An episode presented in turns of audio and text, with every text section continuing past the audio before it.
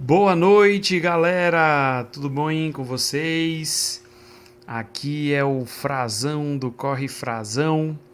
Estamos começando mais uma live porque hoje é dia de quarta-feira e dia de quarta-feira você já sabe, é dia de live aqui no nosso canal no YouTube, no Corre Frazão. Como sempre, toda quarta-feira, um convidado super especial e hoje quem está conosco é a Bianca. Bianca, que tem uma história muito legal para contar para a gente, mas primeiramente eu vou deixar que ela se apresente. Seja bem-vinda, Bianca.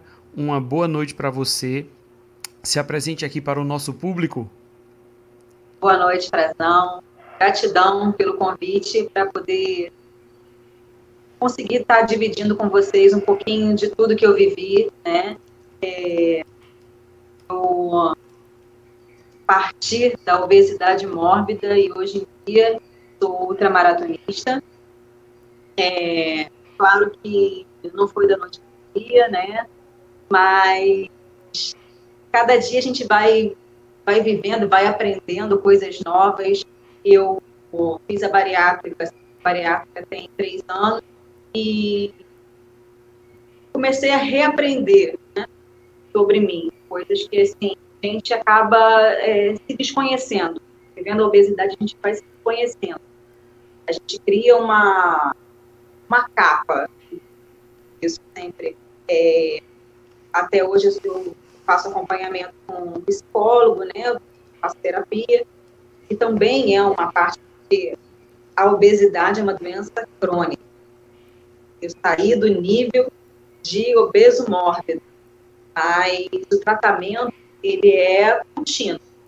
Então, por isso, a atividade física e alimentação controlada, ela tem que continuar sempre. É, eu sei. E me diz uma coisa, Bia. Como foi que surgiu? Como, qual foi o momento que você pensou assim, não, vai ser necessário eu dar essa mudança na minha vida? Quando foi o momento que você chegou a essa conclusão? Então, na verdade, eu achei uma coisa assim muito. É, eu acho que todo mundo que é, não é obeso, ele não se vê obeso. O obeso acha que é magro. Né? Isso acontecia comigo, eu não via dessa, dessa forma.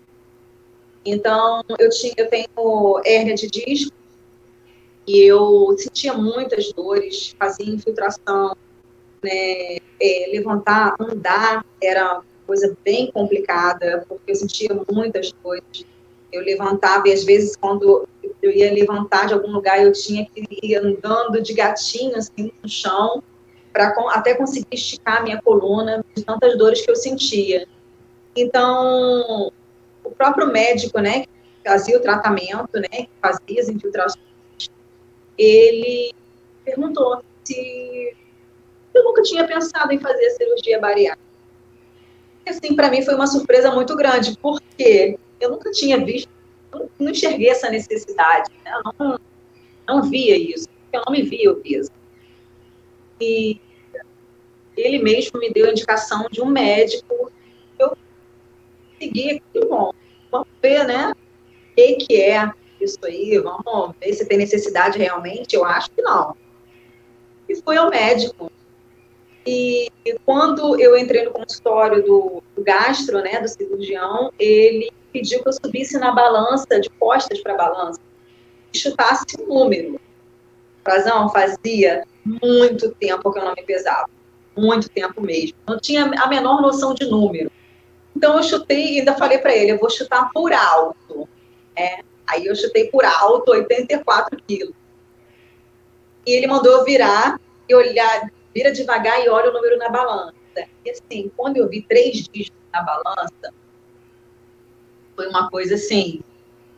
Um susto. E, nossa, eu, eu fico arrepiada quando eu lembro do. Quando eu olhei para a balança, que eu vi aquilo, e, e daquele, daquele momento em diante, eu já não escutava mais nada, sabe? Eu entrei em, em um mundo diferente eu não conseguia ouvir mais nada, ele me deu todas as guias para fazer os exames, que você faz uma série de exames, né? E procurar nutricionista, procurar psicólogo para fazer um acompanhamento. Nossa, litros e litros de sangue. Falo que assim, a gente começa a emagrecer na bariátrica com os exames de sangue pré-cirurgia. Então, eu saí dali e fui raciocinando e tentando organizar aquilo na minha mente, como que eu cheguei a esse ponto, né? E assim, eu não queria falar para ninguém, porque para mim era uma coisa tão assustadora que eu consegui marcar tudo, eu agi tudo sozinha, sem falar nada para ninguém. Então, marquei todas as consultas, é, todos os especialistas que são necessários para a cirurgia, é, fiz todos os exames, e em um mês eu estava com tudo para operar. Tinha dado nada errado. E levei num. Né, fui conversando com a psicóloga e falando que eu não, não vi essa necessidade, por que, que eu não vi aquilo, por que, que eu deixei chegar aquele ponto. E assim, eu sempre fui muito ativa. Né? Eu comecei a correr em 2013. É... E assim, eu sempre gostei muito, eu sempre estive na academia, eu sempre estive fazendo alguma atividade. Né? Não era uma coisa, nossa, não faz nada. Mas era um ganho de peso absurdo. Eu fiz as coisas que eu aconselho, né? Que ninguém faça, né? Que eu tomei muito medicamento para emagrecer. É, esses medicamentos, as fórmulas mágicas, hoje em dia as pessoas estão bem mais cautelosas quanto a isso. Mas houve uma época que as pessoas tomavam de tudo. Né? E tem que tomar muito cuidado com essas informações. Então, eu fui um médico à espera de um milagre, né? Eu estava correndo, eu queria perder mais peso, e ele me passou uma fórmula, nossa, eu tomava 16 cápsulas. E eu treinando, eu fui para aula de bike, eu me lembro, e eu tinha tanta cápsula dentro de mim, tanta cápsula, que eu comecei a fazer aula de bike e meu coração acelerou, acelerou, acelerou. Eu vomitei na aula de bike todas as cápsulas que eu tinha tomado. Foi mesmo. Então, assim, quando. E eu já tinha, tinha emagrecido bastante. Realmente a fórmula era mágica. Você emagrecia, nossa, super rápido. E depois que eu passei mal, eu fiquei muito mal. Eu, eu sou uma pessoa que, atualmente, né, minha pressão é super baixa. Nesse dia, minha pressão subiu, subiu muito. Eu fui parar no hospital, obviamente, né, e no hospital já tinham perguntado o que eu tinha tomado. Eu tinha receituário, sabe? Foi prescrito, uma formulação prescrita. Então, eu mostrei que eu tinha tomado a partir daquele momento eu falei, não, eu não quero mais saber de medicamento. Quando eu disse não quero mais saber de medicamento, foi como se eu tivesse dormido e acordado 80 quilos mais pesado. É, é exatamente isso. Porque foi tão rápido, tão rápido, e assim, uma coisa. Eu lembro que eu fui em uma nutricionista, né, que fazia um acompanhamento, para você ter uma noção de que eu nunca relaxei, né? Nunca deixei solto. Eu fui numa nutricionista e, quando eu voltei nela para falar sobre a cirurgia, ela não me reconheceu. Porque eu tinha ido na época que eu estava tomando os medicamentos. E quando eu voltei, três meses depois, ela não me reconheceu. Eu tinha ganho muito de peso absurda. Foram três meses. Então, assim, é, foi muito rápido. Você perde o peso rápido, mas você ganha muito mais do que você perdeu rápido.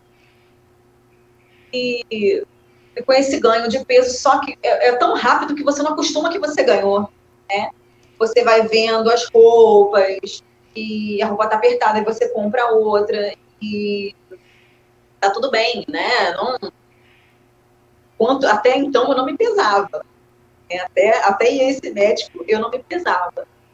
Então, assim, foi né, uma grande burrada perguntar se se arrepende de alguma coisa na sua vida. Eu digo, olha, Fazão, eu me arrependo muito de ter tomado medicamento para emagrecer. sabe? É, a gente faz, e assim, é, é, eu, eu corria já desde 2013, como eu estava com de perder o peso, é, você chega no, você começa a perder o peso, você chega no momento que ele estaciona, né? Uhum. Isso acontece na bariátrica também, né? Que é, o efeito platô de ponto, seu peso ele estabiliza e você tem que criar um novo estímulo para ele, para que você continue perdendo peso. Quando chegou nesse ponto, meu estímulo foi a medicação. Eu me arrependo bastante disso. Então, assim, eu, em um mês, né, eu estava todos os exames para fazer a cirurgia, tem entrada com pedido médico, né, é, é, para marcação. Foi tudo certinho, passei pela perícia. Quando eu passei pela perícia, a médica na perícia, escutando como eu falava, né, das minhas dores, de tudo que eu estava passando, porque é um, é um, nosso corpo não foi feito para carregar tanto peso. Assim. Então, meus, meus tornozelos doíam muito, meus joelhos doíam muito, a minha coluna era uma dor insuportável. É, eu cheguei a um ponto de que a minha perna travou. E assim, eu, eu vou mesmo ortopedista há muitos anos. Eu falei para ele, eu falei, olha, minha perna, eu tô com um problema na minha perna. E a minha perna, ela não tá mexendo realmente no dia. Eu andava com a perna, a perna esquerda dura. E ele falou, olha, você tá com hérnia, você tem, seu problema é de coluna. É, ele já na experiência dele já tinha visto que não era, eu tenho meio, não, é perna, é perna, eu não estou conseguindo, eu já corria, né? Eu não estou conseguindo correr mais, então é uma coisa errada. Ele pediu uma ressonância, eu fiz a ressonância e deu lá as três hérnias. E assim, três hérnias por quê? Por causa do peso? Não, eu não, não me achava pesada, não me sentia pesada. Eu não tinha problema com peso. E assim, é, são duas coisas que acontecem na bariátrica. Você tem a distorção da sua imagem antes da bariátrica e você tem a distorção depois da bariátrica. Então, antes da bariátrica, antes de fazer a cirurgia, né, antes de você se conhecer, se entender e entrar nesse processo, você se acha magro. E quando você faz a cirurgia e começa a perder peso, você se acha gordo. Então, assim, então, é, o acompanhamento psicológico é muito importante por conta disso. Porque você acaba tendo é, aprender a se enxergar. Você não se enxerga com seus olhos, você se enxerga de maneira desfocada, é uma coisa muito estranha, assim. E, e, quem já passou por isso, né, pelo procedimento, entende bem, porque é uma coisa que pessoas acabam não entendendo. Ué, mas, nossa, tá tão magro. E eu falava, não, gente, eu posso comer isso porque estou muito pesada. E não era, eu estava ficando abaixo do meu peso já e não não consegui enxergar aquilo daquela Então, assim, quem me São salvou foi meu né? ortopedista. Né? É. E me diz uma coisa, Bia. É, no caso, você sempre teve essa tendência a ter uma facilidade de ganho de peso? Ou é um histórico familiar? Ou foi assim ao longo do tempo, por trabalho, alguma coisa do cotidiano? Como foi esse processo de você chegar ao peso que você chegou? É... Quando as pessoas falam assim, eu sofro de ansiedade, as pessoas acham que é só não saber esperar as coisas ou é, não saber lidar com o momento. E a ansiedade, ela, nossa, ela carrega uma série de coisas. Eu trato, faço tratamento por conta disso, porque não é só o, o comer, é o não dormir, é o, é o se machucar. São vários, vários pontos que a, a ansiedade se traz. E é uma coisa assim que eu, eu, eu gosto muito de falar abertamente sobre o, tudo que eu vivi, sobre as, as minhas escolhas hoje. É, as pessoas sempre me perguntam, ah, mas você tem uma vida normal e você come normal e você, você faz tudo que você fazia antes? Não. Porque pós-bariátrica, eu, como né, eu, eu desenvolvo doping, né, eu tenho é, um processo e ao alimentar, no meu caso, a injeção de açúcar. Eu faço ingestão do açúcar refinado, eu passo muito mal. Então, eu cortei o açúcar. Eu não tomo, como, não tomo refrigerante, nada com açúcar, de maneira nenhuma, nada com gás. E uma coisa que fez parte do meu passado foi a bebida. Né? A Bia, antes da bariátrica, bebia muito. E, foi uma coisa que eu resolvi, eu, eu enxerguei a necessidade de ajuda, dizer não, né, para o meu primeiro gole, porque eu sabia que eu não iria controlar o mundo, eu não, eu sabia que eu ia perder o controle. Então, para não perder o controle, eu disse não, não, não quero mais beber. Então, desde antes né, da cirurgia, do preparo, até hoje, eu nunca mais coloquei uma gota de álcool na minha boca. Porque foi, é, era um, uma razão de ganhar peso. Eu bebia muito, bebia todos os dias. É, então, assim, às vezes, quando eu passei por esse processo, eu não tinha esse conhecimento, eu não conseguia enxergar que eu estava bebendo todos os dias, aquilo era muito, né, que eu não conseguia dizer não. Então, para mim, assim, foi muito, foi um momento único meu comigo, onde eu vi, não, isso não está legal. É, é, eu respeito todo mundo que bebe, eu, os meus amigos, eu saio e todo mundo que está à minha volta bebe, eu não tenho o menor problema com isso, mas eu, Bianca, não coloco, né, não dou o primeiro gole.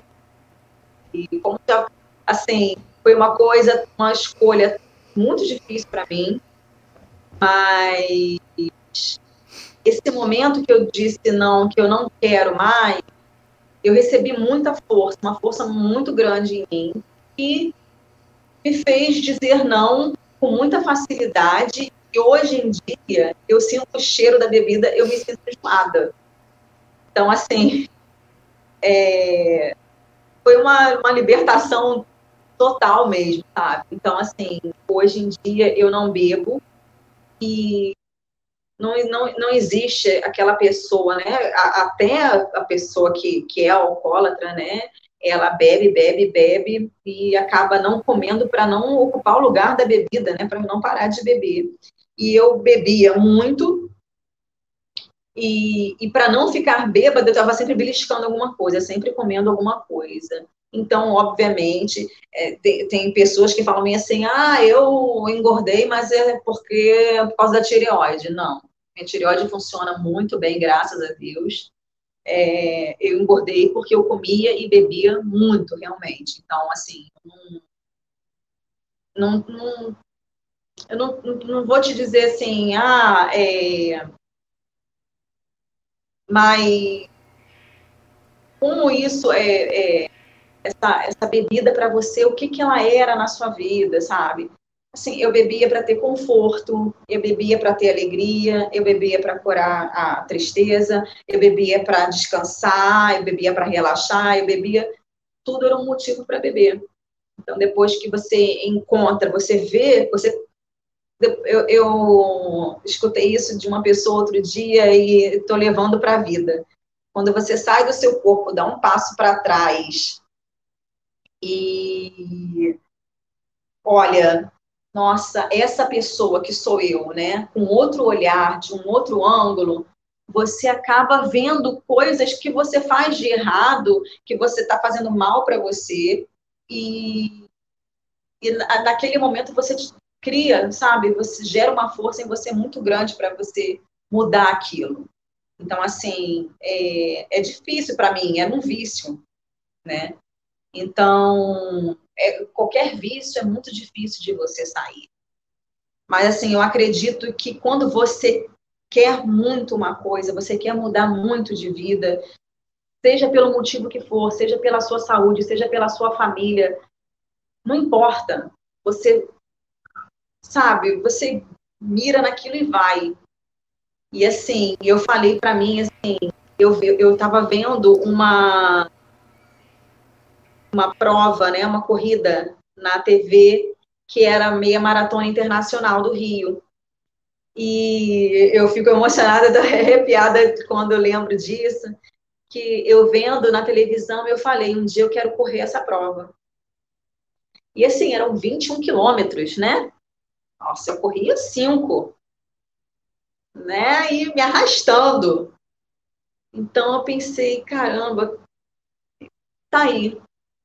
Esse vai ser o meu foco, né? Então, quando eu fiz, né, fiz a cirurgia, né? E nessa depois da cirurgia eu fiquei 40 dias. As pessoas falam que emagrecer com bariátrica é fácil. E eu fiquei 40 dias é, tomando água de coco, Gatorade e caldo aguado. Né? Ah, nos primeiros 20 dias, eu tomava 15 ml, depois é, tomava 30 ml, depois passei para 50 ml. Era um copinho de café. Tinha que tomar aquilo de 15 em 15 minutos e depois a segunda dose de 30 em 30 minutos. Então, você imagina que não, não tem como realmente não perder peso, né? Porque é o mínimo que é para você se hidratar. Né? É, para o seu organismo começar a se recuperar, né? Porque eu fiz o modelo bypass, então é, são grampos que são é, grampeia tanto o estômago quanto o intestino. Então eu nesse processo, né, de, de recuperação, né, e tal, eu quando deu 40 dias, eu voltei na médica, né, da equipe que me operou, e ela me disse assim: Olha, agora que você já vai entrar na alimentação sólida, né, que é o pastorzinho e tal, você já pode praticar atividade. Ela, ela, eu falei para ela, eu sou muito ansiosa e ficar parada, não poder fazer muita coisa, né, me, me deixa muito mal, não, sou agitada e ela me liberou para fazer atividade física. Naquele momento que eu saí do consultório, eu fui para academia. É, e, cheguei na academia, fiz a minha matrícula e, e já fui com tudo. Então, assim, eu era fala a tarada da academia, porque eu saía do trabalho, eu ia direto para academia e ficava nela até fechar. E não era para bater papo, era para fazer aula. Eu fazia todas as aulas de tudo que você pode imaginar. E na academia eu conheci, né, assim, né? Eu, eu já não, por causa né, desse processo da cirurgia e tal, das hérnias, eu já estava sem correr, já não podia correr. Então, eu cheguei na academia, né, é, encontrei uma professora que foi aquela pessoa, aquele anjo, né, que, que cai assim na, na sua frente, e ela dava aula de corrida, funcional corrida, que era um, um ela corria com o pessoal, né, além da corrida, tinha os treinos educativos, que ela fazia com, com os alunos. E eu comecei hum, naquilo ali, comecei a correr. E, assim, eu lembro que é, é, é tinha uns treinos né, que fazia é, a última, a primeira pessoa tem que buscar a última pessoa, e eu sempre era a última pessoa. E, e aquilo foi, mas eu sempre fui muito determinada, sabe? É, é uma coisa que eu carrego comigo. Eu sempre que eu desejei muito uma coisa, eu sempre fui muito atrás daquilo. E mesmo é, não tendo aquela aquela que, o físico para estar tá correndo, né? Não, não tinha ritmo, não, não morria, dava uma volta numa pista de 250 metros e nossa, tava o coração aqui em cima já, e não, era uma coisa, mas eu falei que aquilo ali ia melhorando. E é claro que com o emagrecimento realmente foi melhorando, né, o, o condicionamento, eu conseguia é, correr melhor e não sentia mais as dores e foi essa professora virou para mim, a Samanta, virou para mim e falou assim: se você está correndo assim pesada, quando você estiver leve, você vai voar. E aquilo entrou na minha cabeça de um jeito que até hoje eu falo com ela, falo, Samanta, você ter falado isso para mim foi tão determinante para eu continuar, né, não desistir, que eu sou grata todos os dias, todas as vezes, as vezes que eu falo para ela, eu falo quanto que eu sou grata por isso. E daí eu comecei a me inscrever para as provinhas, né? Vou fazer uma prova de 5 quilômetros, vou fazer outra, outra, né? Porque um erro que todo corre, que o corredor acaba ansioso, acaba cometendo é comecei a correr hoje, corri 5 quilômetros, nossa, eu fui tão bem, eu vou correr 10. Aí o seu corpo ele está preparado para correr 5. Você precisa aumentar esse volume aos poucos, né? Porque é lesão que você tem, precisa evitar, né? É, você tem que correr pela saúde e não para ficar doente. Então, eu comecei a correr cinco, e depois eu ia aumentando para seis e tal, aí fazia uma provinha de sete, de oito, até eu, eu demorei, eu comecei a correr em 2013, operei em 2017 eu fui correr no, em dezembro de 2017 o meu, meu primeiro 10K. Foi uma prova em dezembro, no início de dezembro, aqui no Rio, um sol daqueles, né? Circuito das estações. E, e foi, para mim, a, a, a, melhor sensação. Por acaso, todas as provas que eu termino, eu termino chorando, eu termino emocionada sempre porque aqueles 500 metros finais, né, quando você já está vendo o pórtico, é uma história que vai passando na minha cabeça de tudo que eu passei até chegar ali. Toda aquela preparação até chegar na, no momento de você cruzar aquela linha de chegada realmente é emocionante demais, independente da distância. Independente da distância, independente do ritmo, porque as pessoas acham, ah, eu não sou corredora. Não, por que você não é corredora? Ah, porque o meu pace é, o meu ritmo é alto. E isso não tem nada a ver. Você é corredor a partir do momento que você corre. É, saiu de casa, correu dois quilômetros, correu um quilômetro, você é corredor. Né? É, a questão do volume né, e do ritmo é treino, né? E hoje em dia, né, depois, nesse processo de pandemia, o corpo para se acostumar né, a voltar, ah, mas você já correu 80 e poucos, não importa. Hoje, depois de ter ficado cinco meses parada, é um outro ritmo, né? É começar de novo. Você sai, é pior porque você sabe do que você é capaz, mas naquele momento não é o não é o apropriado, não é o correto, né? Você não pode ficar pulando etapas. A gente pula etapa e acaba quebrando por conta disso.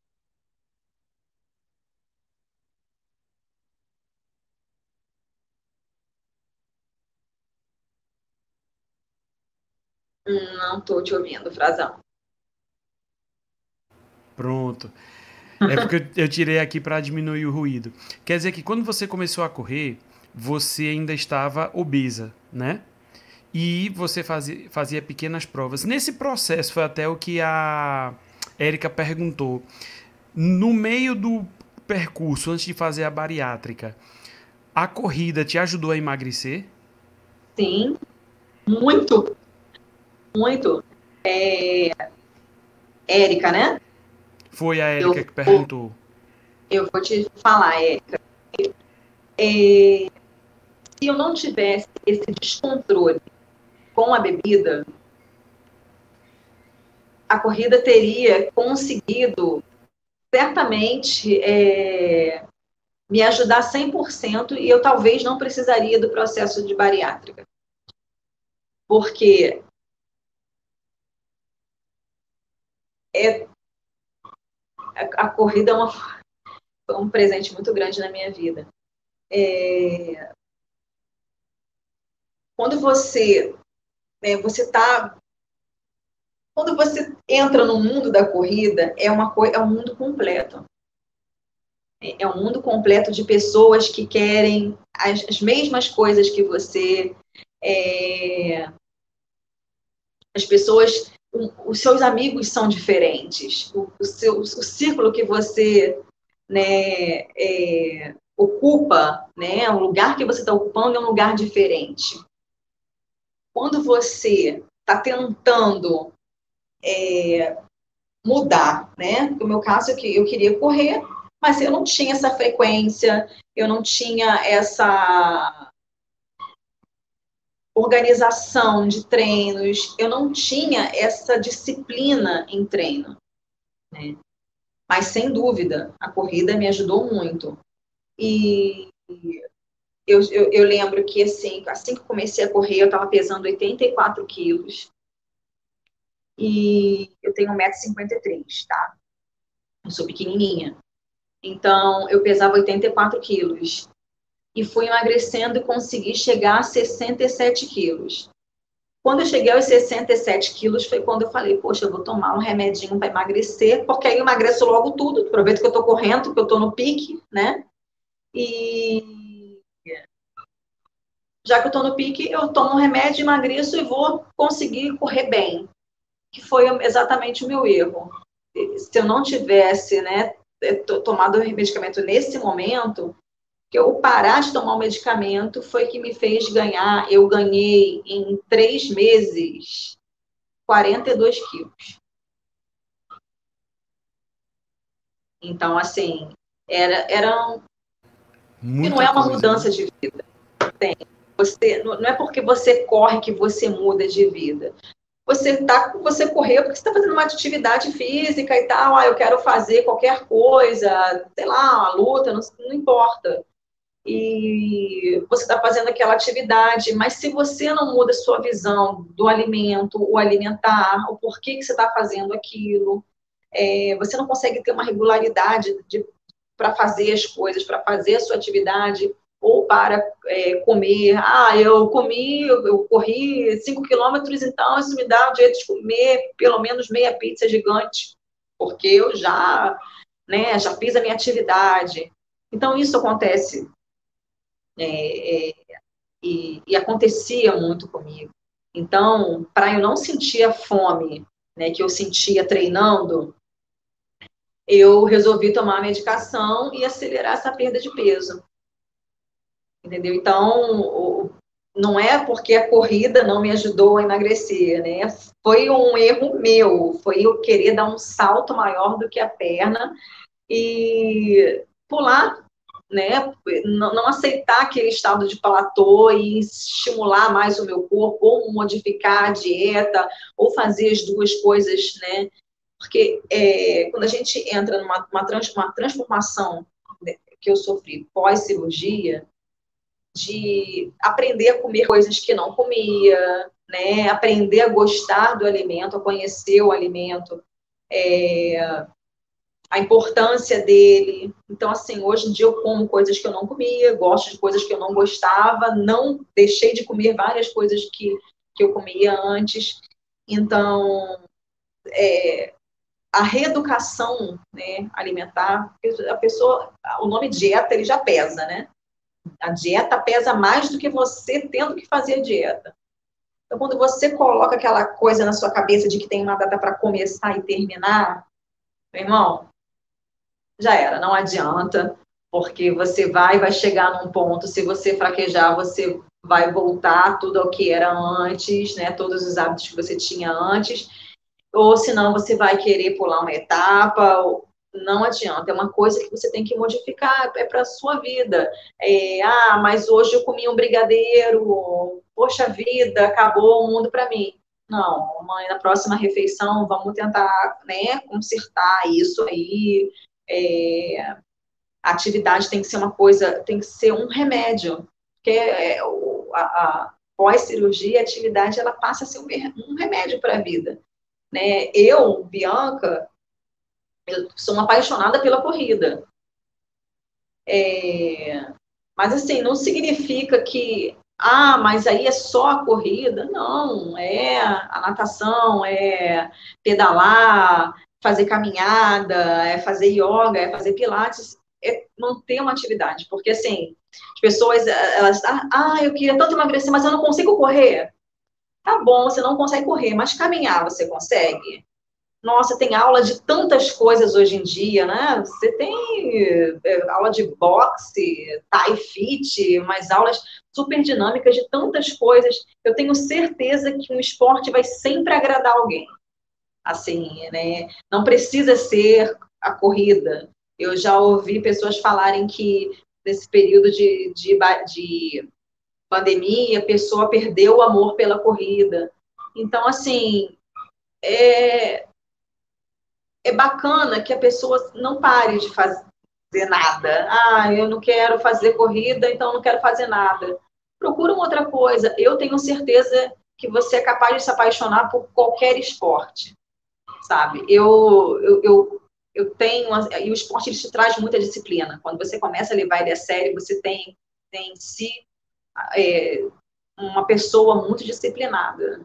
Então, eu acho que vale muito a pena você tentar fazer, se não é corrida, ah, eu não, não gostei da corrida, eu, eu não tenho paciência para correr, vamos fazer outra coisa, sabe? O seu corpo ele precisa de um estímulo e uma coisa que meu treinador sempre falava para mim era que o prazer ele só vem depois dos 15 minutos. Tá? O seu corpo ele precisa aquecer, precisa passar dos 15 minutos. E às vezes eu começo a correr, eu olho para o relógio e falo, ai meu Deus, 10, dá logo 15 para me dar o prazer, pelo amor de Deus. E realmente, assim, e, quando eu me desligo do relógio e passou os 15 minutos, realmente eu, sabe, a, a, a corrida você bota, você bota coisa para fora, né? Você vai colocando seus pensamentos, suas ideias, e você vai absorvendo muitas coisas, sabe? Você absorve um carrinho de bebê que passou com um nenenzinho sorrindo, você uma criança que passou brincando, você é, uma pessoa, uma, um, uma pessoa mais experiente, né, lá com seus 80, que passa já num trotezinho lá devagarzinho do lado, mas não está desistindo. Então, assim, você vai vendo tanta coisa que você bota para fora aquilo ruim e vai absorvendo um monte de coisa boa. Então, é, é, é, é a minha paixão pela corrida se justifica por isso. Mas, assim, eu gosto de fazer outros esportes, eu faço aulas diversas, né, na academia. Eu acho que vale até você jogar queimado, sabe? Mexer o corpo, sair do sedentarismo, porque é, a gente sabe que a gente está vivendo né, num, num mês que está direcionada a campanha, né, Outubro Rosa. A gente sabe que a atividade física ela tem uma importância muito grande né, na prevenção do câncer, né? A gente fala no Outubro Rosa é câncer de mama e câncer de colo de útero, mas é geral, gente. A atividade física, ela é aquele chute que você está dando, sabe, para a doença. Então, assim, vale muito a pena você investir em você. Quando eu falo investir em você, é que às vezes a gente escuta, né, as pessoas falando: caramba, eu não tenho tempo. Caramba, 30 minutos. Eu estava falando com, com o Frazão outro dia, né? É, eu, eu tiro, no mínimo, 40 minutos para fazer. Quando só tenho 40 minutos e dá para fazer só a corrida por 40 minutos, porque a corrida me dá prazer, né? Então, eu faço aqueles 40 minutos. Se eu tiver mais tempo, eu já consegui colocar uma horinha, né? Então, em uma hora, eu faço a minha corrida. Se eu tiver um, um tempo a mais, eu faço mais uma outra aula, faço um pilates, eu faço uma musculação, porque a gente, nesse período né, da, da pandemia, é, as coisas estão muito limitadas, né? A gente já não pode mais ficar horas e horas na academia como podia ficar antes. As academias estão com horário marcado, né? Por aqui, pelo Rio, está funcionando nesse esquema. Então, quando eu, eu saio para correr na rua, aí é, é sem rumo, né? É aquela coisa, só vai.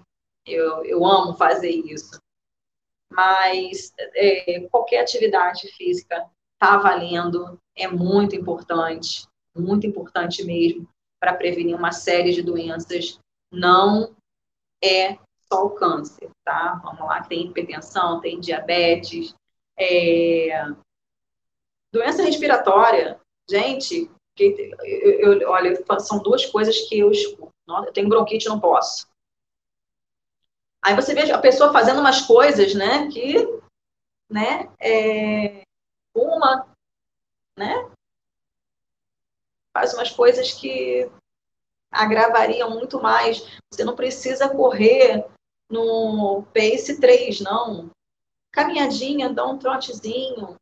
Você não vai morrer por conta disso, você vai respirar melhor, com certeza. É claro que você tem que ter um acompanhamento médico, isso é geral. Para quem não tem problema de saúde, para quem tem, não adianta, você tem que fazer o acompanhamento, fazer um check-up anual, procurar um cardiologista. É... Isso é muito importante. E é uma série de doenças que você pode prevenir com tão pouco, sabe? É 30 minutinhos, você já está fazendo uma coisa. O que, uma vez eu li um post de uma, uma pessoa, é, a Bela, e ela perguntava quanto tempo que você é, dedicava para você, uma coisa para você no seu dia. Aí você começa a pensar trabalho. Você não trabalha para você, né? Você trabalha porque você tem contas, tem compromisso, é, é uma obrigação. Porque se todo mundo ficasse milionário não precisasse trabalhar, gente, vai me dizer que, nossa, eu iria trabalhar mesmo assim. Não, você ia fazer alguma coisa para ocupar a sua mente, né? Mas fora dessa obrigação. É, então, assim, é muito é muito é, gratificante quando você vê que você consegue fazer alguma coisa por você, você consegue dedicar um pouquinho do seu dia, sabe, para você. O dia tem 24 horas, tá? E você dorme uma parte dele, beleza, mas desse dia que restou 30 minutinhos para você fazer uma caminhadinha, sabe? Eu acho que vale muito a pena aí e da caminhadinha você vai começa a partir para muitas outras coisas que foi o que aconteceu comigo. É, eu, eu caminhava, aí uma vez eu fazia na esteira, né? Porque onde eu moro a gente não tem tanta do Rio, mas moro em então a gente não tem tanta lugar para ter segurança, sem nenhum carro em cima. Então, eu comecei a treinar na esteira. E assim, eu queria fazer os 5 quilômetros nos 30 minutos, porque a esteira tinha hora marcada. Eu me lembro que na academia que eu fazia tinha hora marcada. Então, caminhando, eu nunca ia conseguir fazer os 5 quilômetros, né? De jeito nenhum, naqueles 30 minutos. Aí eu comecei a aumentar a velocidade. Quando eu cansava, eu voltava a caminhar. Corria mais um pouquinho, voltava a caminhar. E assim, é, as pessoas quando perguntam para mim assim, como faz para começar a correr, né? É, tem gente que já quer começar, caminha um pouquinho, dá um trotezinho, caminha um pouquinho, dá um trotezinho. Quando você vê, você está correndo bem, é, vai fazendo os seus 5 quilômetros e vai evoluindo né, com o tempo isso tudo é muito, muito bom, é muito bacana você conseguir é, dedicar tempo a você. É, ele estava falando aqui, a Denise, que ela acorda 4h20. Eu, eu já fui fazer treinos né, e acordar 3 horas da madrugada. Eu ia treinar com os meus amigos para ver o nascer do sol no mirante. Então, eu acordava 3 horas da manhã tomava café, tipo, eu fingia que o dia tinha amanhecido, né? Tem é. gente que não consegue. Então, eu fingia que tinha, o dia tinha amanhecido, criava toda a minha rotina, saía daqui de São Gonçalo, ia até a Lapa, né, da onde a gente saía, e a gente começava a subir. E a melhor, e assim, eu nunca reclamei de fazer isso, porque quando a gente chegava lá em cima, o sol estava nascendo. E era o maior presente que a gente podia ter naquele dia, sabe? E era nossa, parecia que o cansaço da subida, né, ia tudo embora, escorria. Porque era gostoso demais, muito, muito bom. E eu chegava depois do treino, eu fazia todo o meu trabalho, fazia tudo que tinha que fazer no dia e não parecia que eu tinha acordado três horas da manhã. Então, assim, é, o benefício que você recebe fazendo né, é, a sua atividade, mesmo que você tenha que acordar muito cedo para fazer, não importa, sabe? É, você ganha muito, sabe? Seu dia, você acordou 4h20, olha que delícia, seu dia começou às 4h20, você já fez o seu treino, sabe? Nossa, o seu dia rende, né? deixar para você acordar meio-dia para fazer, ah, você perde a metade do dia só nisso, só nessa brincadeira. Então, assim, eu, eu, gosto muito dessa coisa, dessa acordar de madrugada. Eu acho que, assim, é, eu, eu via, né, como, nossa, um presente que eu estou dando para mim, sabe? Nossa, e assim, eu, às vezes, quando treina na final de semana, eu estava saindo e tinha gente bebendo pela rua ainda, a gente encontrava com um monte de gente em bar bebendo, e eu estava indo treinar feliz da vida, sabe? É, é, é presente, é, é, muito bom quando a gente consegue se presentear com uma coisa que a gente gosta. Né? Quando, nossa, é isso. É, vale a pena, vale muito a pena. Bia, antes de eu fazer a próxima pergunta, queria deixar aqui é, meus agradecimentos para a galera que está no chat, né? O Paulo que passou por aqui, a Érica, a Lenice, Maurilena, é, nós temos também aqui a Rosane. A Rosane que. É, eu acho que ela é daí, né? Do Rio? É. Encontrei com ela outro dia correndo, toda mascarada. Amor. O Edmilson. Deixa eu ver quem mais está aqui. A Lenice. É, de grande corredor. É o pessoal aqui marcando presença. O Marcos, lá de Pernambuco, o Henrique. A galera aqui está presente, a Sandra, passou por aqui a Dona Rosângela, que é a minha digníssima mãe, sempre prestigiando o filho dela, uma maravilha. Oh, que linda. o Paulo está por aqui ainda, ele falou a Camila, que eu te falei que ela adora... Ah, Camila, beijo. É, é uma querida. Amanhã já vai fazer o longo. E, galera, quem ainda não deixou o seu like, aproveita para deixar o like, você não vai perder nem um minutinho para que o YouTube possa ver essa nossa conversa como conteúdo relevante e possa oferecer para outras pessoas, para outras pessoas conhecerem essa história da Bia, que é uma história fantástica. E Bia, me diz uma coisa: é, quando a gente tem, é, a gente vê as pessoas falando de bariátrica, né? O lance da da alimentação fica complicada, como você já falou. No caso, você como um atleta, porque você já corria, né? Você já pegou aquele estímulo da, da treinadora dizendo, rapaz, quando você perder peso, e isso ficou marcado para ti. Nesse teu pós-cirúrgico, qual foi o principal desafio você como corredora?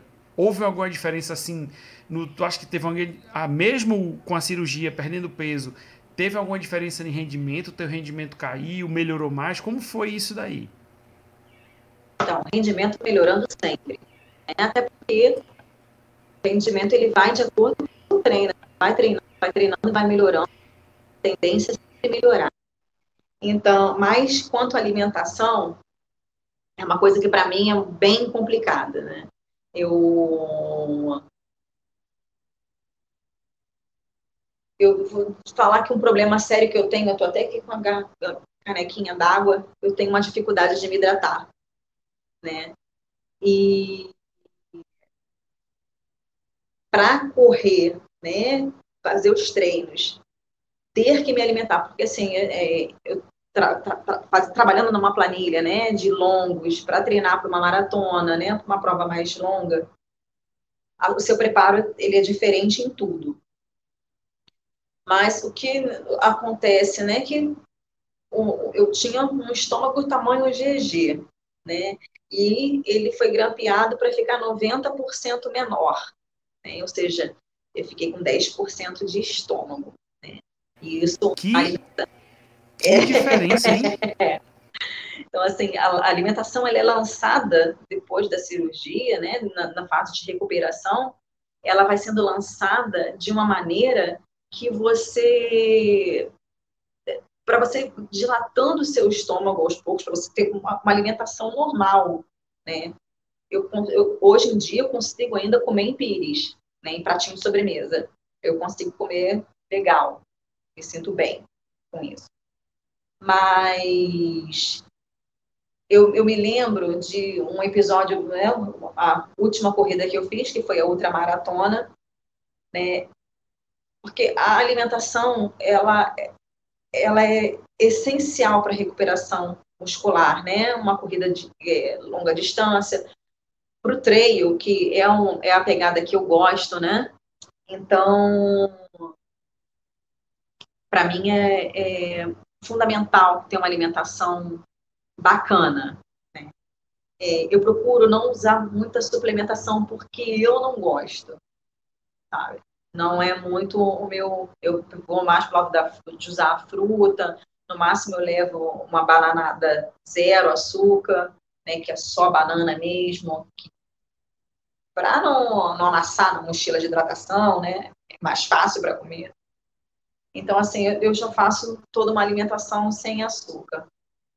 Para uma prova dura, uma prova que vai demorar muitas horas, por exemplo, é, acaba pegando para mim, porque eu não consigo, no espaço que eu tenho no estômago, beber a água, né, ingerir o líquido e comer. Né? E assim, na outra, eu terminei a outra com bastante. Eu, até as 8 horas foram uma, foi uma outra de 12 horas. Então, assim, até as 8 horas de prova eu estava em primeiro lugar e estava super bem.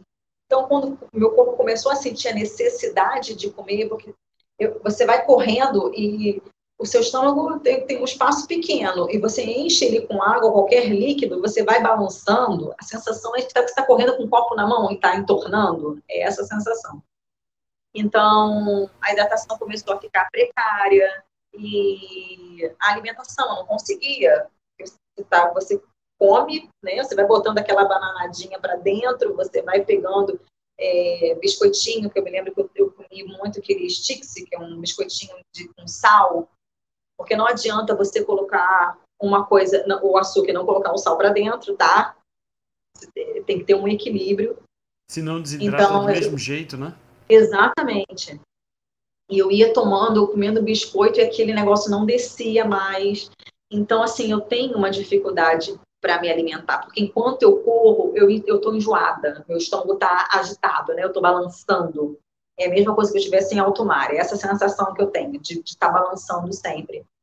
E então, para mim é muito difícil. Assim, eu tive, assim, logo no início, né, de estar tá voltando a correr, né, e estar tá reaprendendo aquele negócio e tal, correndo os 5 quilômetros, eu tinha crise de hipoglicemia na academia direto. Assim, aí eu aprendi que eu tinha que ter fruta comigo sempre, né? E, e fui tentando contornar isso da melhor maneira possível. Assim, numa uma prova mais distante, o treino ele te dá uma oportunidade maior, né, de melhor de você conseguir se alimentar durante a prova, porque você consegue parar e você consegue andar dependendo do percurso da prova. Então, não que não seja permitido você andar ou caminhar né, no asfalto e devagar e parar no asfalto. É claro que é permitido. Mas eu, Bianca, não consigo. Porque quando eu escuto o barulho que deu a largada, eu só quero parar quando eu chego. Eu falo o seguinte: quem gosta de correr é aquela pessoa que vai mais lento, porque a pessoa que vai mais lento, ela consegue ficar mais tempo na prova, consegue ficar mais tempo correndo. Você, aquele pessoal que faz a prova, faz uma meia maratona uma hora e quinze, uma hora e meia, é o pessoal que não gosta de correr, não, que começou a correr já quer terminar logo, não quer, não quer aproveitar a prova. Mas, diante das circunstâncias que a gente corre aqui no Rio, quem é do Rio sabe que o calor é de 40 graus e é um abafamento horrível. A gente já participei de prova, já vi pessoas morrendo no meio de prova. Já vi muita gente passando mal, porque o calor aqui é muito absurdo, né? Essas provas de dezembro tem. As provas começam a cair, né? Vai em dezembro já já já está bem mais vazia, mas é, porque realmente é bem sofrido. Mas essa, essa coisa da, da alimentação, né, no treino você consegue fazer isso melhor. Então, eu acabo sofrendo menos no treino. Acho que é por isso que eu gosto mais de correr no mato do que de correr no asfalto. Acho que você também vai vivendo tanta paisagem, tanta coisa bonita que você acaba vendo também, que você é, acaba se banhando, sabe, de natureza. É, é uma coisa eu falo que quem experimenta o treino né? uma vez, nossa, quem experimenta o treino uma vez não larga mais, se apaixona. Porque é, é, você olha as coisas que você nunca viu, nunca vai ver na sua vida, e se você voltar no dia seguinte, naquele mesmo lugar, é outra, é outra vista que você está vendo, é outra coisa, não, não, nada, tudo muda na natureza o tempo inteiro, né? E no treino, você começa a perceber isso. É, é, eu já fiz treino, treino que eu passei por um caminho, tinha cobra. E no, da outra vez que eu fiz o treino, não tinha mais. E um dia estava chovendo, no outro dia não estava, e no dia tinha uma árvore caída no, naquele mesmo percurso, ou no outro, sabe? Sempre muda, sabe? Não, não é igual nunca. É, aqui no Rio, a gente tem um né, é, corredor do Rio, corre no aterro. Né?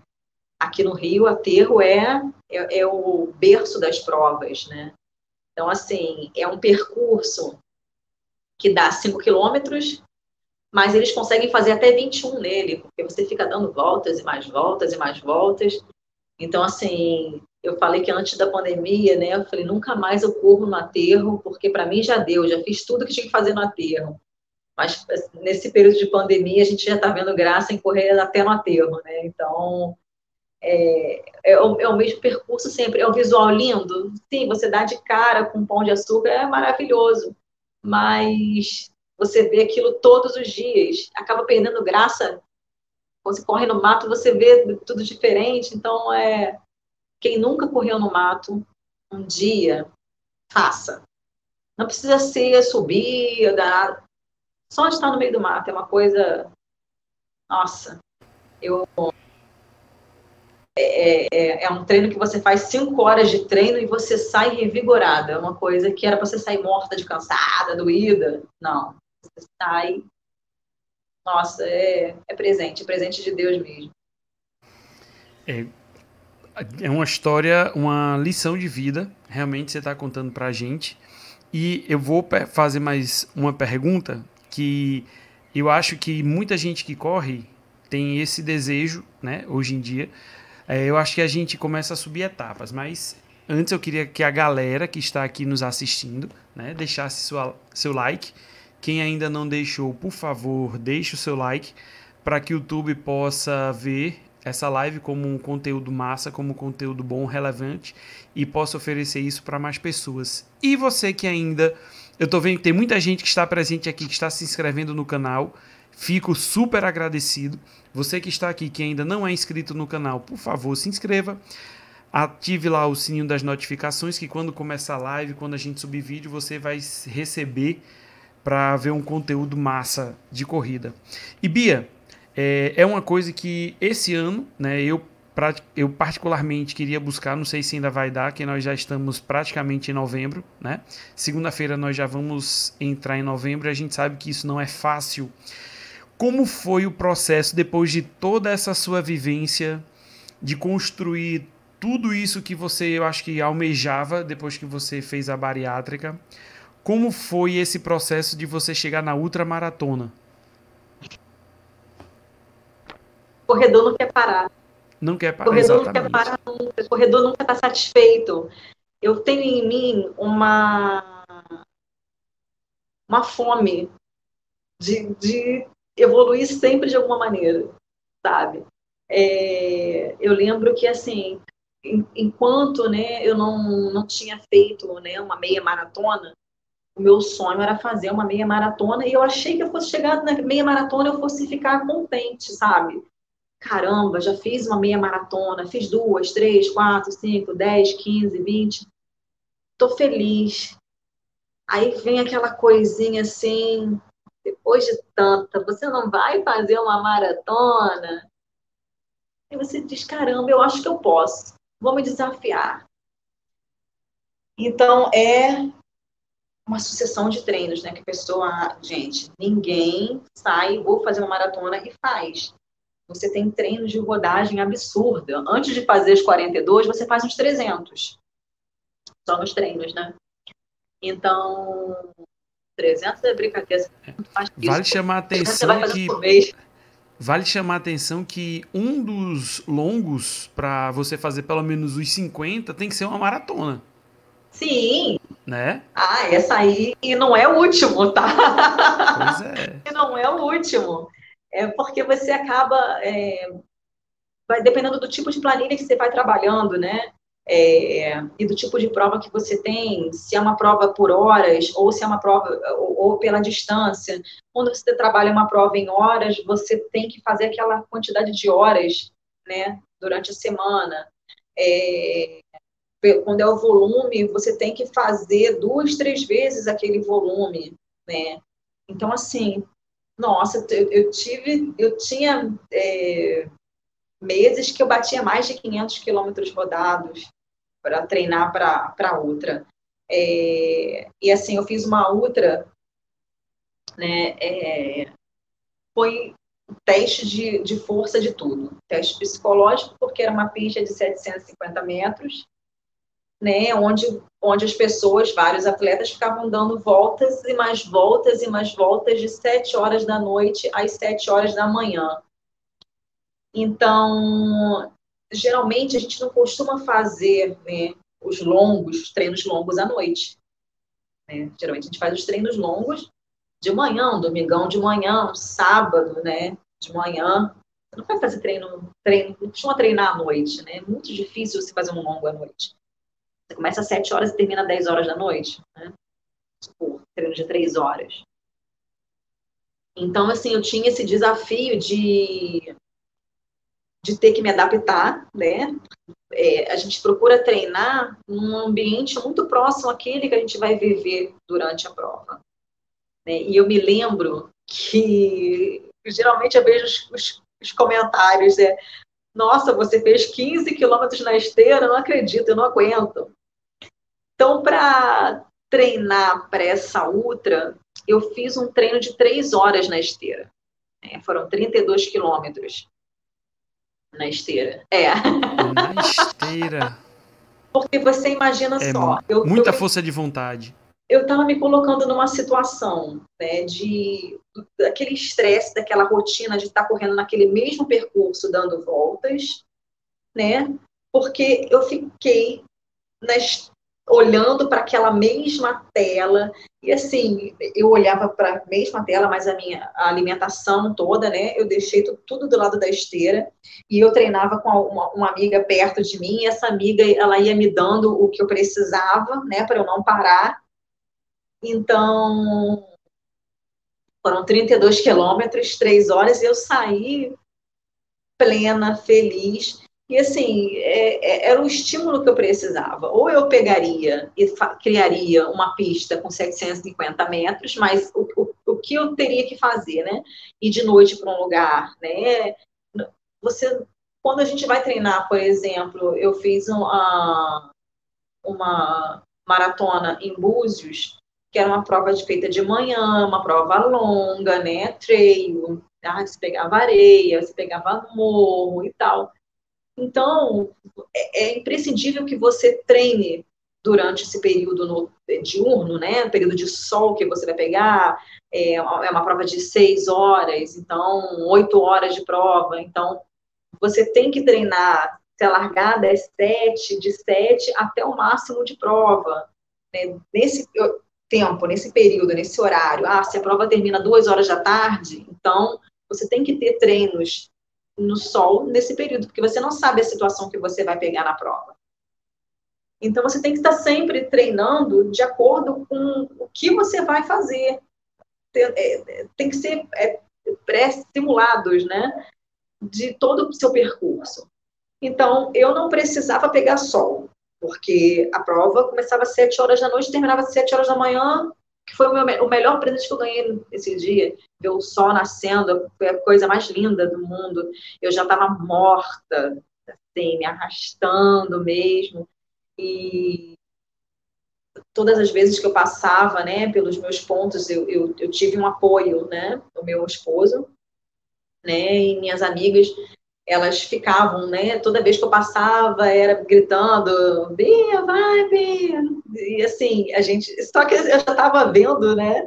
Que elas já estavam vendo que eu estava muito cansada. Já estava bastante cansada, né? Porque você ficar correndo, você vai ficar acordado durante 12 horas fazendo uma única coisa, gente. Isso é coisa para quem gosta muito.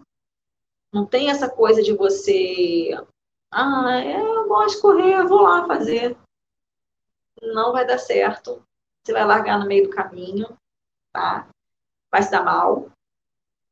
Você tem que ter um preparo muito grande. Eu, para outra, né? Eu tive acompanhamento com fisioterapeuta, porque os treinos são extremamente desgastantes.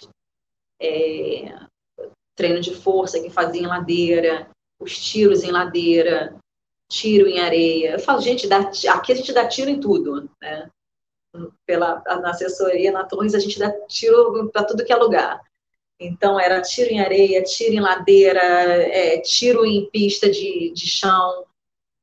É, é um desgaste muito grande. Então, se você não tem um fisioterapeuta para te acompanhar, para fazer uma liberação, né, e manter a, a, a sua musculatura em dia, quando você chegar na prova, você não tem perna para fazer, tá? Você vai estar tá lesionado. É, eu me lembro que, para mim, ficar sem correr era. Estou cometendo um erro para mim, né? Aquela coisa assim, caramba, mas não correr. Nossa, eu acho que eu tô, eu tô mal, tô fazendo uma coisa de errado. E eu lembro que eu recebi a planilha para outra, né? O Léo mandava a planilha para mim, e quando eu olhava assim, os treinos longos eram sábado e domingo, e eu olhava assim, sexta, nada. Segunda, nada. Como nada. Aí eu perguntava para ele, mas nada. Então posso malhar braço? Ele falou, eu falei nada. Nada é nada. Eu não fazer nada. Porque o descanso é fundamental. A recuperação muscular é importantíssima. Você não, é, não está é, correndo, né? A gente está levando a musculatura a um nível de estresse muito grande. O seu joelho, que é um impacto, tornozelo, impacto nos pés. Eu tive é, facite plantar por conta desse excesso de treino, né? Então, foi aí que eu despertei, nossa, preciso de ajuda profissional, né? Porque não dá para fazer tudo isso sozinha. E, então, eu tenho a Suelen que me auxilia, é, a Fernanda, que é minha nutricionista, que também já me dá a programação. Eu falo assim, eu, eu, eu, eu peco na falta de alimentação durante as provas, mas ela me dá tudo detalhado. Tal hora coma isso, tal hora coma aquilo, tal. Eu aqui não sigo porque eu não tenho juízo, não tenho juízo não. Eu fico realmente, ela, eu falo para ela, Fernanda, eu fiquei super enjoada. Se eu pudesse, eu usaria jujuba para tudo, sabe? Ah, toma uma jujuba para o sal, toma uma jujuba, porque aí não enche o estômago. É, é esse o problema, é eu ficar correndo e colocando coisa para dentro, não dá. Não dá, eu não consigo ter uma alimentação como as outras pessoas normais acabam tendo. Então, isso, e isso é, se eu, eu não sei se alguém né, já viu, tem na, no meu Instagram, tem né, o vídeo de quando eu vou receber a premiação, porque eu fiquei em segundo lugar nessa outra maratona. Então, assim, eu já estava, a minha musculatura, eu estava de nódulo até dizer chega, com muitas dores, muitas dores, porque não me alimentei. 12 horas correndo, eu comi cinco sticks, cinco palitinhos, e comi duas bananadas, e eu acho que tomei uns 300 ml de água de coco, e o resto eu fui bicando a água. Ou seja, nada, isso não é nada para quem está correndo esse tempo todo. Né? Quando a gente termina, gente, o relógio é uma coisa, uma, é uma maravilha. A gente termina a prova e você olha para o seu, seu GPS, seu relógio, seu aplicativo, 5 mil calorias. Gente, eu vou falar, gente, que alegria, né? 5 mil calorias, como você perde isso na vida? 5 mil calorias em 12 horas. Mas, assim, né, é, depois de, desse período, eu tive meu período de descanso, né, de, de adaptação, né, de tudo, para você poder andar, porque é, é muito, é, é, muito complicado. Você sai de um volume muito grande de treino, você sai de uma prova esgotada e você tem que voltar, tá? Porque porque a gente tinha já outras provas, é porque veio a pandemia e acabou com tudo por aqui. Mas eu já tinha previsão de fazer outras provas, então a gente, o treino não para, né? E assim, eu, eu, eu saí, você sai de uma, igual quando você sai de uma maratona, você já sai planejando outra, você sai de uma outra, você sai planejando outra. Eu tenho várias na cabeça para fazer. E quando a gente, você vai treinando para outra, você vai fazer uma outra, é, a sua mente, o seu pensamento quanto à corrida, ele muda muito. Assim, é, é, a questão do correr rápido, correr devagar, do tanto faz, eu sempre me cobrei muito isso. Eu não, eu não quero ser melhor do que ninguém, né? Mas eu sempre achei que meu treino seguinte, ele tinha que ser melhor do que o meu treino anterior, sabe? E eu ia sempre me dedicar àquilo. Então, eu acabei adquirindo velocidade no meu treino. E quando você vai para outra, uma distância longa, ou você vai para o treino, porque o treino tem isso. É, eu fiz uma prova em novembro, na Serra do Mar, WTR. Quem é do Rio, faça. Quem não é, vem fazer, porque é uma maratona, uma, uma prova maravilhosa. Eles aumentaram a distância até para a próxima etapa seria esse ano, mas esse ano não vai ter, só ano que vem. Eu fiz 26 quilômetros. Eu posso dizer assim que eu fiz os 26 quilômetros mais felizes da minha vida. E ia voltar esse ano para fazer os 52, né, que é a outra né, da, da WTR, e passaram para 60 quilômetros esse ano, e não vai ter esse ano, mas ano que vem já é uma outra que eu tenho na minha mente para fazer. É, dificílima, é uma prova de ganho absurdo, sabe? Sobe e desce, é muito sobe e desce. É uma prova que é feita em no Vale das Videiras, é, Araras, Petrópolis. Então, é muito, uma prova muito puxada. Assim, é, quem experimenta a distância longa e não vai com aquela mentalidade de distância curta, se apaixona. Porque você faz 5 quilômetros, se você fizer 5 quilômetros até 40 minutos, gente, 40 minutos, acabou. Agora você correr uma prova de 12 horas, 18 horas, 24 horas correndo, aí você seu pensamento muda. Porque você tem que aceitar que em certos trechos você vai ter que andar. Você tem que aceitar que o seu corpo ele tem um limite, né? E você precisa parar para descansar, sabe? Então é, é uma outra mentalidade. Eu falo que assim, né, a garotada que é boa, né, na pista, ela quando se debate com porque se você fizer a mesma coisa que você faz na pista, numa uma prova curta, numa prova longa, você quebra. E que, quebra, é, o quebrar é parar de correr, ter que parar a prova no meio, sabe? Tem gente que fala bem assim, nossa, eu quebrei na prova porque eu andei.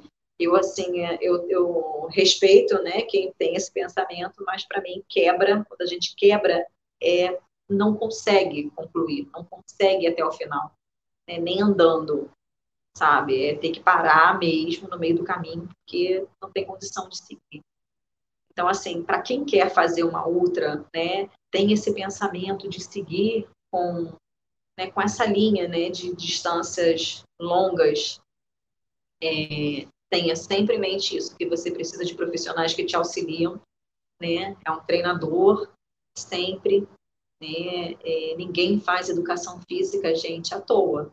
Tá? Exatamente. Ninguém é nutricionista à toa, ninguém é fisioterapeuta à toa. Se você deixa de procurar profissionais que que são essenciais para você né, ter uma boa prova, ter um bom pós-prova. Porque você não é só fazer a prova, ah, terminei, e tem a sua recuperação pós-prova também, sabe? E é uma alimentação que tem que ser adequada para esse pós-prova. É, é um treino que é diferente, não é o mesmo treino, você não recebe a mesma planilha que você tinha antes de fazer a prova, até se você está 100% recuperado, né? E a fisioterapia, gente, que é essencial.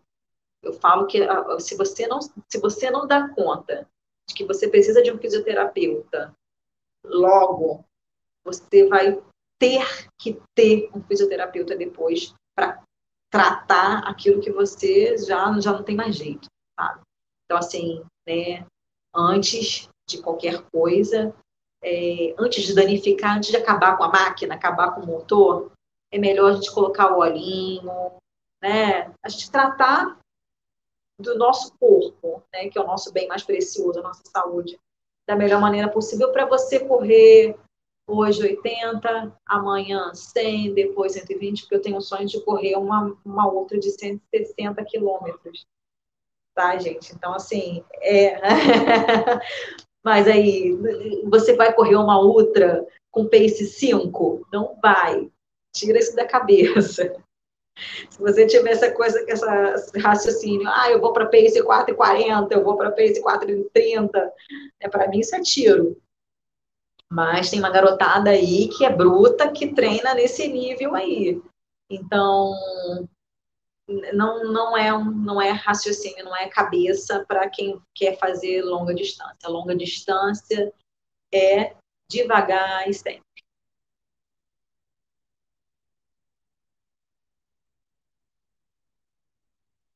Não tô te ouvindo. Verdade. Tem que ir, tem que ir com calma, né? Principalmente essas distâncias maiores, porque senão pode dar uma lesão mais grave, uma coisa mais complicada que realmente vai te dar de molho, vai te deixar de molho por um grande e bom tempo. E Bia, nós já estamos chegando aqui ao, ao fim da nossa live. Essa conversa muito esclarecedora, enriqueceu muito a, o que a galera imaginava e pensava de você. Que mensagem para a gente encerrar nas suas considerações finais, você poderia deixar para a galera que está correndo, que está iniciando ou que anda meio desanimado com a corrida, principalmente nesse período que a gente vive, que não tá, não tem corrida, não tem aquela as corridas que tanto servem para nos desafiar e a gente quebrar nossas próprias barreiras. É, que mensagem você poderia deixar para a galera? Bom, sonho é a única coisa que te pertence e que ninguém pode te tirar. Então, se você sonha em melhorar, em evoluir, lembra daquele primeiro amor, sabe? Porque, assim, eu sei que esse período de, de pandemia, esse período que a gente não está tendo prova, né? É, a gente precisa da, das provas para estar tá motivando, para estar tá incentivando a gente a treinar, a melhorar e tal. Mas lembra daquele primeiro amor? Sabe? Aquela primeira vez eu, eu, fico arrepiada todas as vezes que eu lembro disso, porque eu falo vivendo aquilo que, em pensamentos, aquilo que eu vivia, sabe? Lembra da primeira linha de chegada que você cruzou, sabe? Aquilo ali, ninguém vai nunca apagar da sua vida. Não importa a distância que você fez, não importa o tempo que você fez, sabe? É aquele primeiro amor. Busca aquele primeiro amor, guarda sempre com você. Por que, que eu comecei? Poxa, eu estou desanimado, tá, tá chato, poxa, não tá legal, não tem prova nenhuma. Mas elas vão voltar, tá? Nada é para sempre, assim, né? A gente não vai viver essa situação para sempre. Então, essas provas vão voltar e eu desejo que todos vocês estejam preparados para quando voltar, voltar tinindo, sabe? Porque eu costumo dizer assim, a gente está correndo de máscara agora, né? E tal, e a gente quase morre correndo de máscara, mas quando a gente tirar essa máscara, gente, a gente vai voar, a gente vai correr muito, muito bem, e vai correr muitas distâncias, e a gente vai se esbarrando por muitas provas, a gente vai se esbarrando na rua com muita gente, porque eu vou treinando pela rua, eu vou, porque a gente, de máscara a gente não se reconhece, né? Mas a gente vai sempre é, é procurando manter esse contato as pessoas, sempre procura, é, não estou incentivando a aglomeração não, tá, gente? Mas procura sempre alguém para treinar com você. Eu vejo no grupo, né, lá do, do nosso time, né, Frazão, que né, tem sempre né, amigos treinando junto. Eu, eu treino muito com a Lilian, uma amiga minha. Né, ela está se preparando para uma prova que está certa de acontecer já ano que vem. Eu estou junto com ela. Então, assim, é, você quando treina com alguém, você mantém a sua mente aquele, aquele ambiente do pós-prova, da corrida, quando você vai. Assim, busca seu primeiro amor, sabe? Aquela primeira paixão, aquele primeiro olhar, aquela primeira linha de chegada, aquele primeiro tênis que você que você comprou, dizendo, agora eu vou correr, agora é de pra valer, já comprei o tênis. Não, não deixa ele se acabar lá guardadinho, não. Vai lá, corre, dois quilômetros, você não precisa voltar a correr é, desesperadamente. Não, vai volta devagar. Lembra, vai lembrando daquele primeiro amorzinho. Toda vez que você correr, uma coisa que para mim funciona sempre. Às vezes eu estou fazendo esteira, eu choro, tá, gente? É coisa de maluco. Meu, meu olho enche de lágrima porque eu coloco a linha de chegada na minha frente. Eu vejo um pórtico de chegada, gente. Visualizo aquilo se você não tem capacidade de, de visualização no meio de, uma, de um treino, você, você morre, não é nada. Então, visualiza, sai visualizando, sabe? Nossa, minha linha de chegada. E você olhar para a esteira e você, seu treino era de, de 5 quilômetros e está em 4,5. Caramba, é agora, é o meu sprint final, agora eu vou dar um gás e vou, nossa, eu vou com tudo. E quando você terminar o seu treino, você diz: caramba, eu cruzei a linha de chegada, sabe? Isso mantém esse, esse amor pela corrida, sabe? Eu acho que quem ama correr a primeira vez hum, não deixa de amar nunca mais.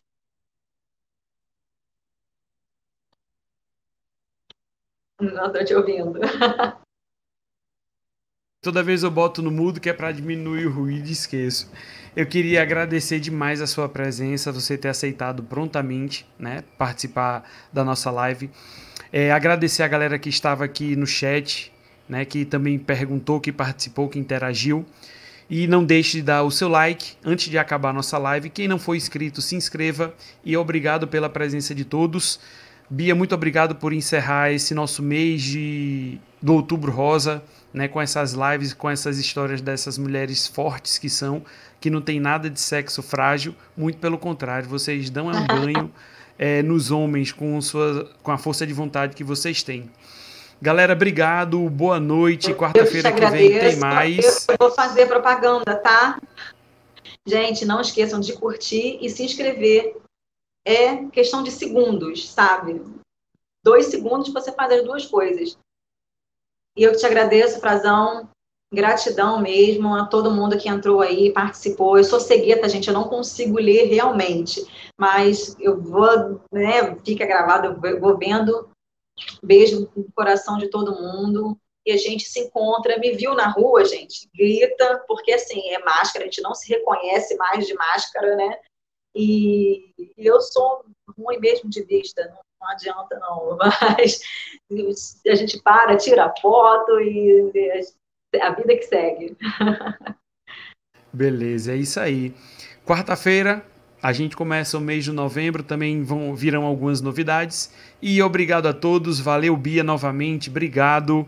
Foi show, foi legal demais. Obrigado, galera. Até a próxima. Valeu, tchau, tchau. Tudo de bom.